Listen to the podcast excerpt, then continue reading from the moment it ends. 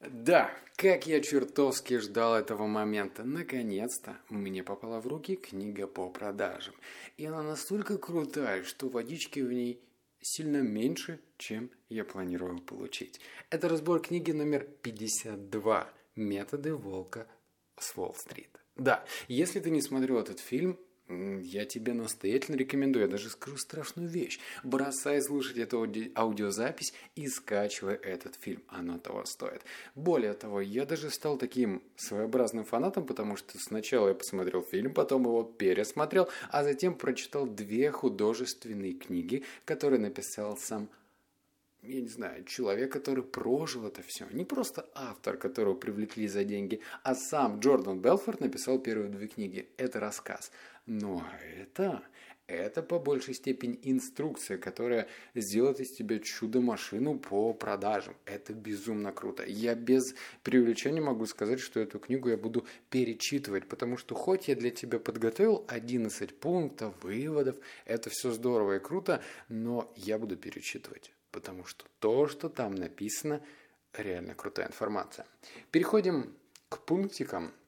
Буду тебе зачитывать, так что старайся, опять же, запоминать, конспектировать, ну и, в общем, давай слушать внимательно.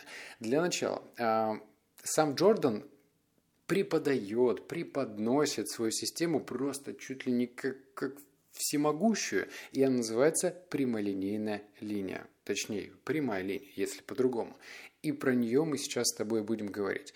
А, пункт номер первый – это все продажи одинаково. Возражения, вопросы, отговорки.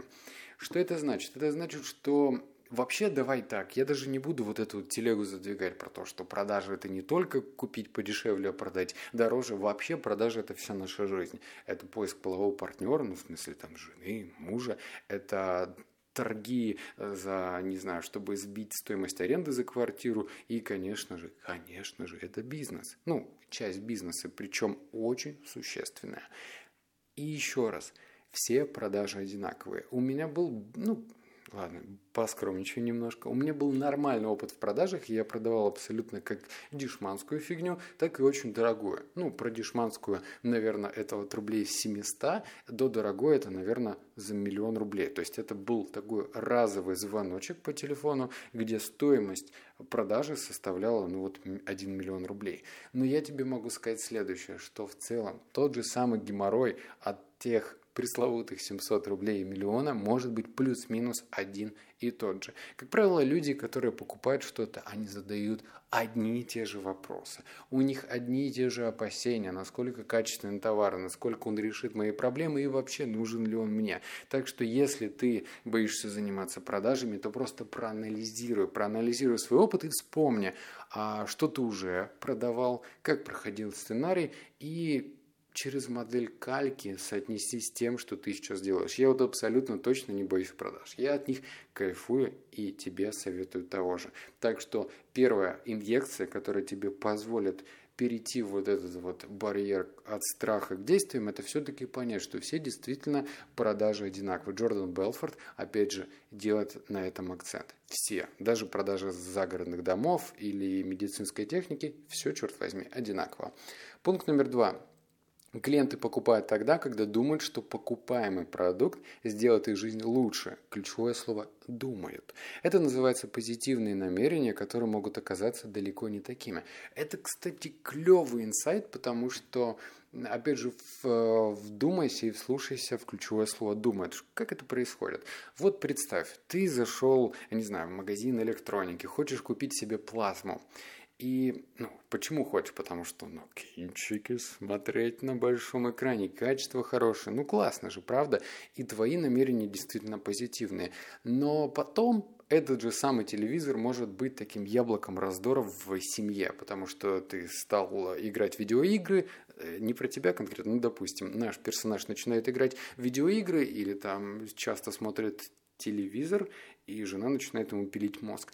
То есть его намерения в покупке, они были такие эфемерные, не настоящие. Но продавец, если он действительно профессионал, он может повлиять на намерение.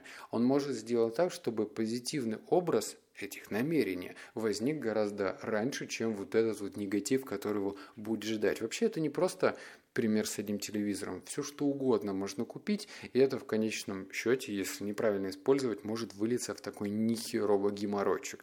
Так что помни, что одна из ключевых задач – это не просто переубедить или доубедить клиента, это как бы повлиять немножечко и чуточку на его намерение. Совсем чуть-чуть. Зато вот это подтолкнет человека думать в другом русле. Пункт номер три – поговорим про треугольник прямолинейных продаж. Это, кстати, очень крутая фишка. И Джордан говорит, что самое главное – это треугольник. Треугольник – это продукт, точнее, доверие к продукту. Это доверие к тебе, ну, если ты продавец, и доверие к фирме, которую ты представляешь. Начнем, наверное, с доверия к тебе. Доверие, без которого клиент не купит, это первый контакт. То, как ты одет, как ты говоришь и какие вопросы задаешь. Все это играет на доверие. А, и плохая новость, у тебя всего 4 секунды. Вообще, вот эта вот фраза, что конечно же, клиент смотрит на то, как ты одет, это меня задевает, потому что я как раз такой, знаешь, ну, все одеваются в костюм, галстук, там рубашечка, я буду как пиздюк одеваться, как хипстер. Нет, на самом деле, если действительно речь идет о крупной сделке, то нужно пересилить свое эго, одеться хорошо, ну, как бы сказать, соответствующее. Если ты действительно продаешь, там, не знаю, элитную недвижимость, то оденься соответствующее. Так и здесь. Вот это первое 4 секунды они все решают. Действительно, не просто так у нас говорят, что нет э, второго шанса произвести первое впечатление. Я бы что рекомендовал? Естественно, книга Джордана Белфорта, она не раскроет тебе все тонкости. То есть он не может взять и разжевать, а как прям произвести впечатление. Это же очень важно. Начинают просто от э, визуального контакта. Смотришь ли ты сразу в пол, смотришь ли ты долго в его глаза, потом отводишь вниз, влево или вправо, как ты пожимаешь руку, это все тонкости. Сильно пожал руку, это плохо, слабо, это тоже плохо. То есть есть вот такие вот вещи, например, как дистанция. Это близко ли ты становишься или сильно далеко. Например, рядом с мужчиной, вот если ты мужик, так же, как и я, то тебе нельзя, ну как нельзя, не рекомендуется стоять напротив, вот прям четко напротив потенциального клиента, потому что мы, самцы, ухуха, подразумеваем это как угрозу. Ну, это так физиологически сложилось еще со времен э, тогда, когда мы добывали огонь из камня. Так что старайся в данном случае несколько, ну, стать ближе к нему, но не совсем близко, по дуге, а вот с девушкой, наоборот, можно стоять напротив нее и уже как-то как продавать. Так что помни про это. Вот я тебе сейчас дал такой крючочек, про первое впечатление, я бы на твоем месте сделал следующее. Вот я вернусь в Россию и буду прям изучать вот эту технику, как действительно есть разные тонкости, вербальные, невербальные, произвести в первое впечатление. Идем дальше, а то у нас один из пунктов, мы что-то это не доходим. Четвертое. Доверие к компании, от лица которой вы продаете. Потому что обычно, если о тебе никто не знает, это скептицизм. Ну, это просто такая стартовая позиция. Ну, что, что за компания э, о барашке и ромашке. Выход. Это я уже придумал сам. Тебе рекомендую тоже это делать. Это называется догонялка после посещения сайта. В общем, когда я продавал кофейни, э, я использовал такой черный-черный прием не помню, как точно это приложение называлось, то ли LP Tracker или как-то так, загугли. Короче, эта приложуха позволяла отследить, а кто посещает твой сайт. Ну, например, ты посетил мой сайт с франшизой в 2016 году, и э, вот эта приложуха тебя зачекала, то есть она видит твою социальную страницу во ВКонтакте и в Фейсбуке. Что это значит? Это значит, что если ты посетил ну, страничку, да, и не купил, то я могу потом дать задачу таргетологу, он настроит на тебя там, таргетинговую рекламу или там, не знаю, контекстную рекламу и будет тебя догонять, догонять. Но как догонять? Не просто вот еще раз посетите там нашу страницу сайта. Нет, можно сделать статью. Ну, если у тебя есть имиджевая статья о твоей компании, то можно в эту догонялку через таргет делать имиджевую статью. У меня вот за свое время уже 46 статей бляха 46 статей про меня написано, как предпринимателя. И я могу вот прям по кругу пускать и пускать на потенциальных покупателей вот эти статьи, которые работают на имидж. Это и важно, чтобы перейти вот этот вот пробел в виде «а, я не доверяю вашей компании». Только так это можно сделать, ну, если вы не Альфа-банк или не Газпром. Пункт номер пять. Вызывая логическую эмоциональную уверенность. Одно без другого не работает. Что это значит? Есть логическая уверенность. Это когда ты, ну, представь, продаешь автомобиль, и ты такой, 6 лет гарантии, лучшие двигатели, лучшая трансмиссия, надежные шины. Все это, конечно же, здорово, но мы воспринимаем информацию не только через слова, и попозже я на этом остановлюсь. Но и эмоциональная связь нам тоже важна. Ты, наверное, встречал людей, они мне, кстати, не очень нравятся, просто потому что я, я, я немножечко интроверт, но это, знаешь, это такие типа матерые продавцы, которые могут общаться с тобой, а потом раз тебе незаметно за локоток ухватить. И это как бы контакт такой, знаешь, личные. Вот, вот, вот эта вот связь телесная, она, кстати, играет роль. Мне она не нравится, но есть люди, которые, о боже, он схватил меня за локоток, все. Так вот, эмоциональная связь, она а, нарабатывается и обрабатывается, и используется тобой, ну, как продавцом, в течение всего разговора. И про это мы с тобой поговорим в следующих пунктах. Так что помни, что помимо перечисления супер гарантий, что вашу продукцию делают в Японии, это все здорово, но нужно как, как бы еще докрутить бараночку. Угу. Пункт номер шесть. Возражения. Выпишите все эти возражения, которые приходилось слышать. Короче, Джордан рассказывал историю, что когда он его осенило э, с прямой линии, он столкнулся с тем, что все его брокеры не могут закрывать так же сделки, как делает он. Что он сделал? Он собрал аудиторию из брокеров, ну, предположим, сидят там 40 человек. И он говорит, так, ребят, вот видите доска, видите я и видите фломастер. Этот фломастер будет записывать все те возражения, которые мешают вам закрыть сделку. Потому что до этого брокеры говорили так, о, нам выдают просто миллион разных э, причин, или нет, даже тысячу разных, я не знаю, противоречивых мнений, почему клиент не будет покупать. То есть это возражение, работа с возражением. Он говорит, окей, сейчас будем, сейчас будем записывать. Он начал записывать все эти возражения и столкнулся с тем, что а, всего 14 возражений.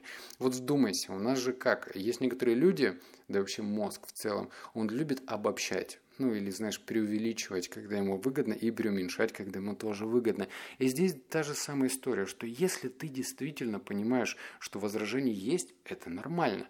Но если ты выпишешь все эти возражения, ты рано или поздно поймешь, что возражений не так много. Вдумайся, 14 возражений. Да ты можешь каждое возражение по молекулам разобрать, вдуматься, как можно все это отыграть так, чтобы потом, ну, ты смог выглядеть соответствующе. Они просто тебя спросили, а точно это в Японии собирается? Почему-то на этикетке написано Made in China. И ты такой, э, э, и, и, и все, и потек. Идем дальше.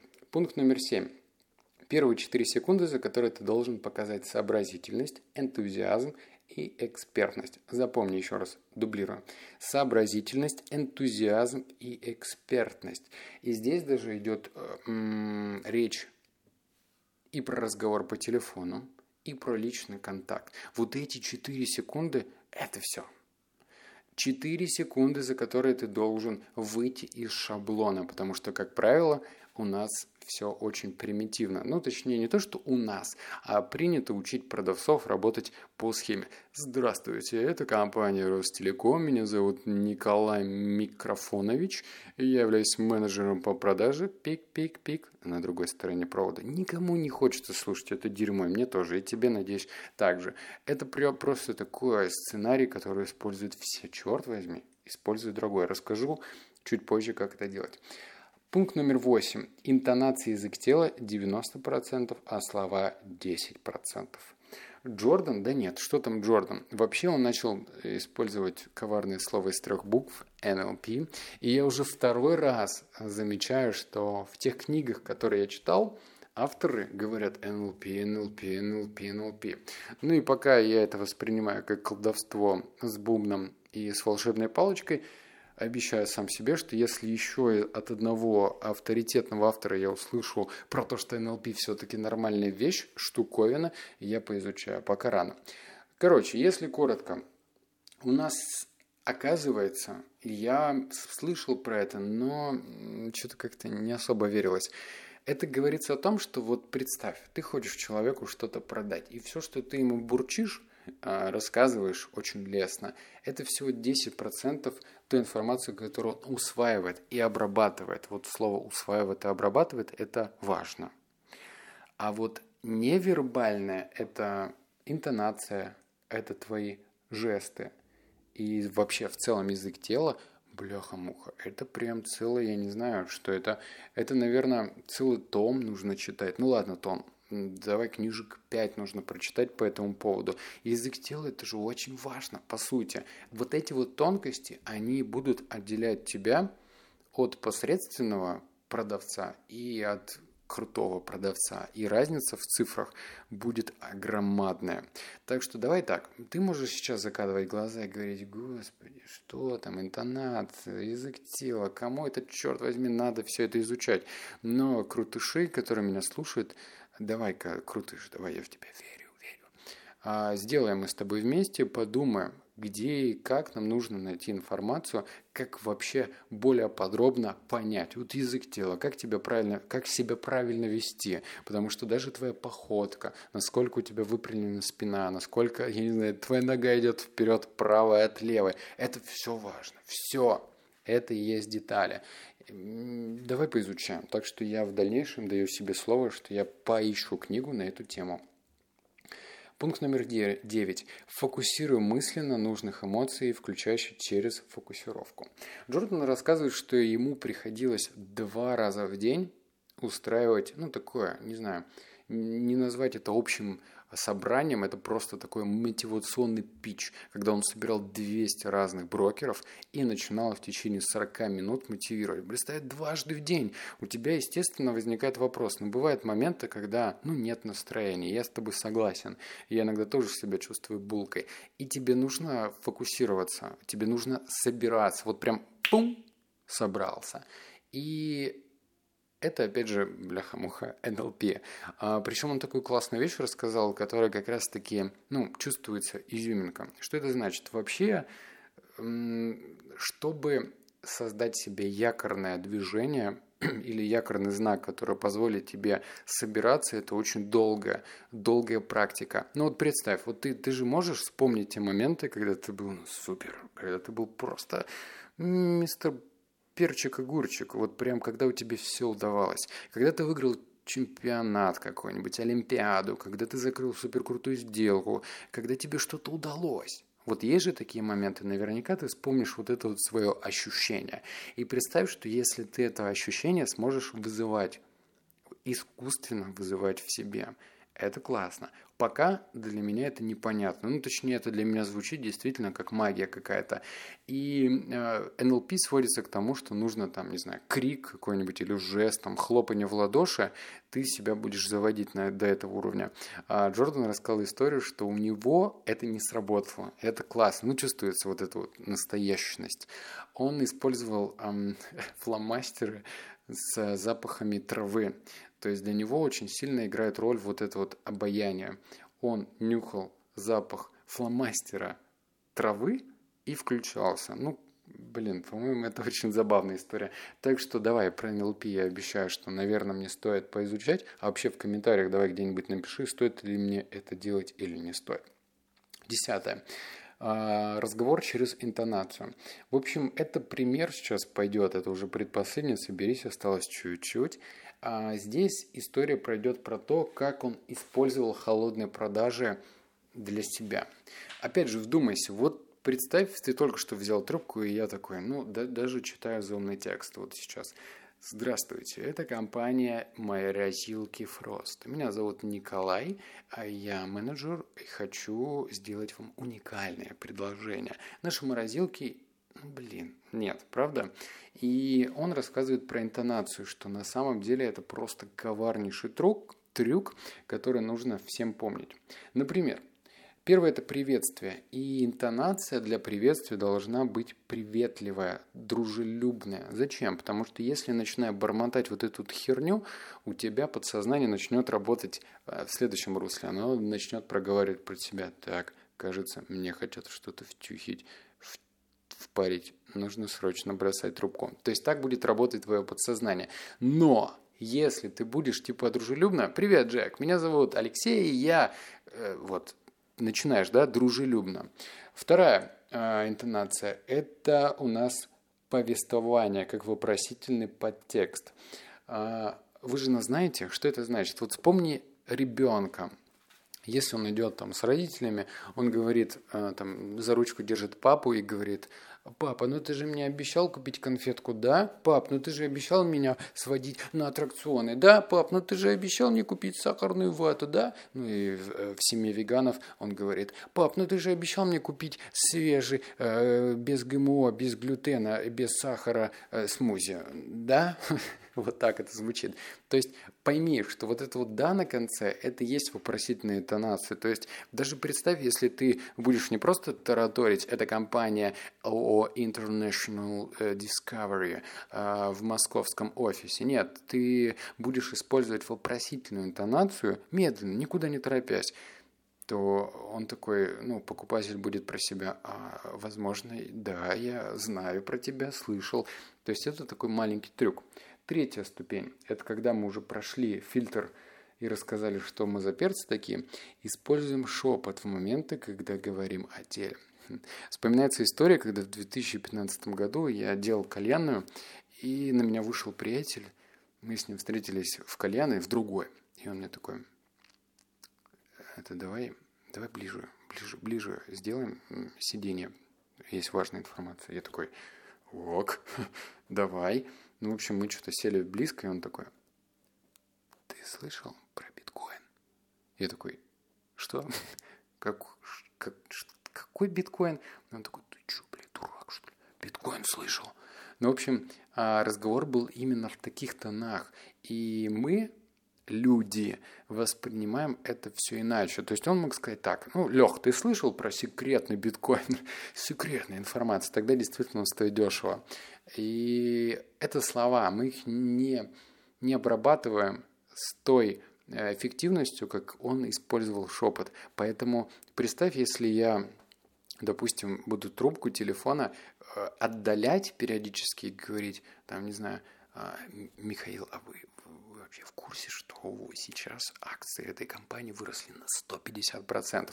Э, я, конечно, мог это сделать по-другому, но в совокупности, когда мы играем с интонацией, это работает. Мы проходим этот барьер.